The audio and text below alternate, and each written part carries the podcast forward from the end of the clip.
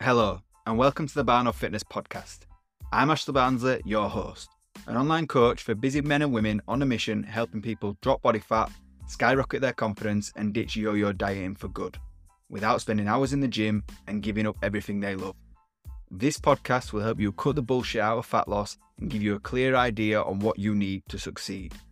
If you enjoy the content, please be sure to subscribe to the show and leave me a review if any of my content has had a positive impact on your life. Are you ready? Let's go. Today I want to talk about something a little bit different. So, those who may know me know that I like to visit new places, go on holiday, but I'm not one to lounge about by the pool for too long. I don't really like the beach because I don't like sand.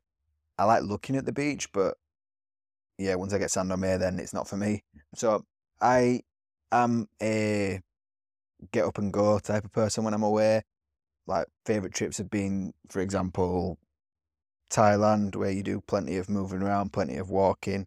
We did Thailand and Vietnam over two weeks. I've had a few trips to the USA, which is always involves a lot of walking around. So they are my sort of holidays. I do enjoy beach holidays occasionally as well, but I'm not one to lie by the pool for a, a full week.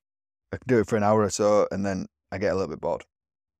So, when it comes to holidays as well, it's a good time to relax. It's a good time to refresh and reflect on where you're at and switch off from everything because at the end of the day that's that's what your holiday's for but if you are wanting to work towards your goals and if you are a busy traveler so i'm not just talking about holidays here i'm talking about people who travel for business and who travel regularly whether you're a frequent flyer or just on a sporadic journey these tips will help you maintain balance when it comes to these trips and still make progress towards your goal so the first thing that's important to remember is actually to pack efficiently Make sure that you're packing the right items and setting yourself up for success. If you want to stay active in your holiday, making sure you're packing the right gear to stay active. Because it's all well and good having the intention to be active on holiday, but if you don't have the right clothes and you don't have the right equipment to do so, then you won't be able to do it. Next, maintaining a healthy diet can be a massive challenge while you're traveling. In order to combat this, plan your meals maybe pack healthy snacks with you and have a look at even try eating more fresh local food rather than processed fried fast food when you're on the go.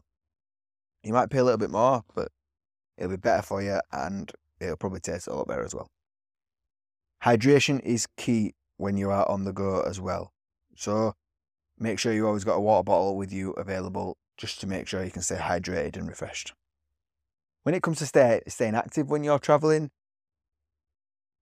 it's pretty essential for your well-being.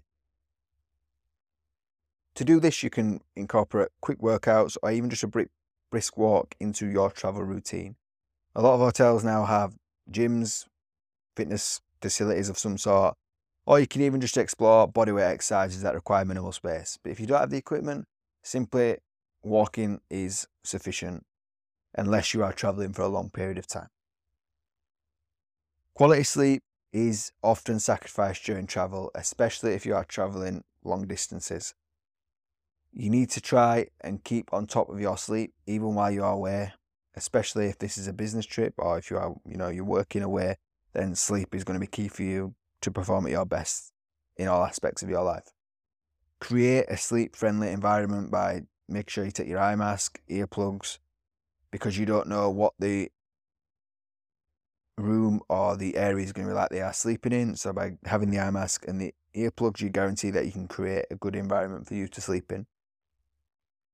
As well as that, try to stick to a consistent sleep schedule while you are away, even when it comes to your different time zones, because this will help your body adjust. Obviously, if it's a big time shift, then it'll take you a couple of days to adjust to that, but once you do, try get into a regular routine just as you would at home.